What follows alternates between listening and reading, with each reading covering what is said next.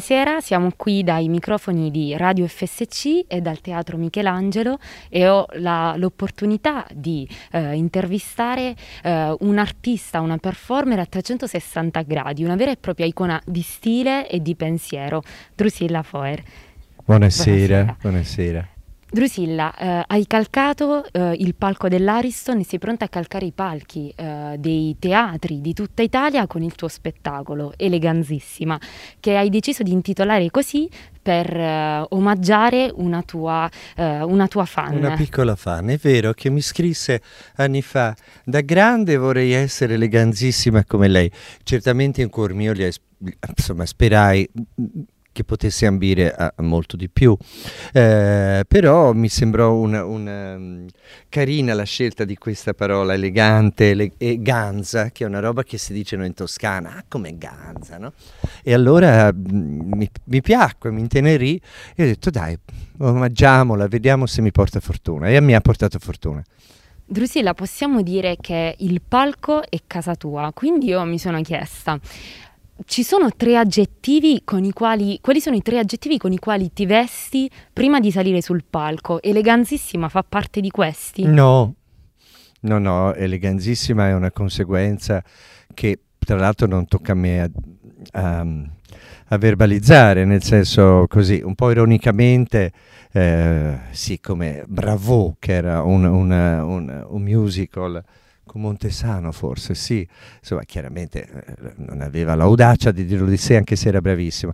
No, mi vesto di, di lealtà, cerco di essere leale, um, mi vesto di, della volontà precisa di entrare in contatto e di ascoltare molto il pubblico, eh, perché non è solo la, pubblico, l'artista che è ascoltato dal pubblico, ma piuttosto anche assolutamente la, l'artista deve ascoltare il pubblico e, e, le sensazioni e le vibrazioni che ci sono.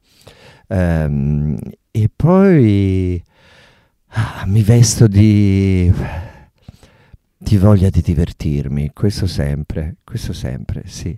Drusilla, piacere, sono Francesca e oggi ti vorrei chiedere, secondo te, quanta paura c'è ancora di vivere se stessi nella società di oggi? Cioè, oggi la nostra società viene considerata come una società dove tutti si possono considerare liberi di essere quelli che vogliono. Secondo te, quindi, è normale avere a volte paura di non esserlo, di non essere liberi, quanto a volte anche il giudizio delle altre persone ci può, spa- ci può spaventare. Allora, sì, sulla carta sì, tutti possiamo essere quello che vogliamo. Eh, il 90% dei casi, se non riusciamo a essere quello che vogliamo, è responsabilità nostra perché magari non abbiamo fatto un'indagine approfondita su ciò che siamo, su ciò che sentiamo, su ciò che vorremmo facesse parte della nostra vita. Quindi dare parte, un, colpa totalizzante alla società è un po' di responsabilizzarsi della responsabilità che si ha nel voler essere se stessi. Certamente le proprie inclinazioni, le proprie scelte eh, a volte subiscono la pressione dell'aspettativa della società che non è esattamente una pretesa, è ancora peggio. Um, è, è, una silente, presupposta uh, conformazione uh, di un pensiero o di un, di un, fatto comportamentale o un'attitudine sessuale o un'attitudine uh, lavorativa, so, le, le, aspettative che la società ci cioè fa, fa, entra silenziosamente nell'abito della nostra anima, sono moltissime, non sono soltanto quelle che hanno a che fare col mondo LGBT, anzi direi che lì c'è una volontà precisa di uscirne. Eh, quindi sì, eh, non è facile eh, essere se stessi, ma non diamo colpa alla società. D- bisogna scavalcare un po' questo tema, no? È come quelli che dicono, ah, in Italia... Um, c'è questo perché c'è il Papa. E eh, vabbè, c'è il Papa e fa il suo lavoro. Per me fa il suo lavoro come fa un lavoro un fornaio. Quindi non è che il pensiero del Papa poi è ciò a cui dobbiamo fa riferimento per essere quello che vogliamo o possiamo anche farci riferimento, ma non deleghiamo troppo l'esterno se non riusciamo a essere quello che vogliamo. Questo mi piacerebbe dirlo alle nuove generazioni. che purtroppo hanno, eh, abbiamo restituito alla vostra generazione un'Italia, una civiltà deprivata di tantissime cose. Per prima cosa l'ideologia e la fiducia nel mondo politico, e, mm, e che mi sembra abbastanza come mancanza. E quindi dobbiamo farci noi un gran mazzo a cercare fra le pieghe di quello che c'è adesso in giro um, qualcosa che ci appartenga. Grazie. Drusilla, a proposito del conoscere se stessi e soprattutto dell'essere se stessi sempre, eh, questa dovrebbe essere una priorità di ognuno di noi e spesso ci viene detto mm, che per conoscere se stessi basta guardarsi allo specchio, ma quante volte ci ritroviamo davanti uno specchio convesso che ci dà un'immagine distorta di noi? Allora io mi chiedo e ti chiedo, come è possibile davvero conoscere se stessi e soprattutto, una volta che ci si è ritrovati, accettarsi quando l'immagine che lo specchio ci ha dato di noi non ci piace? Si può partire da uno specchio che non è convesso, intanto, che può essere molto pratico.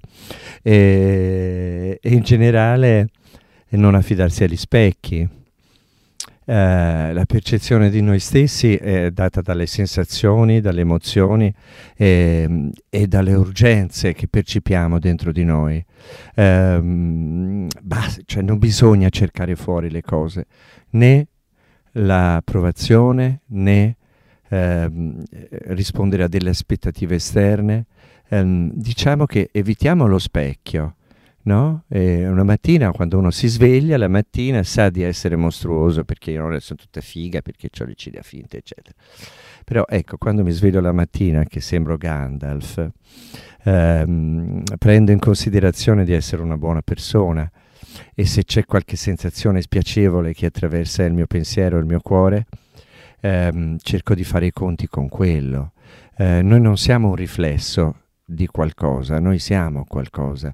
Quindi eliminerei alla base il tema dello specchio. Certo, cercarselo converso e proprio tirarsi una zappa sui piedi. Grazie. Sono anche cari, tra l'altro. Drusilla, ehm, come sappiamo, ogni periodo storico presuppone alla sua base delle battaglie sociali. Ricordate o non ricordate, però possiamo dire che ogni periodo storico le ha e le battaglie possono essere trasformate anche in storie, storie che poi vengono raccontate da ogni persona. E io appunto ti vorrei chiedere qual è la tua, qual è la tua battaglia? Allora, io battaglie ne ho fatte abbastanza. E, um, la mia battaglia attuale è veramente godermi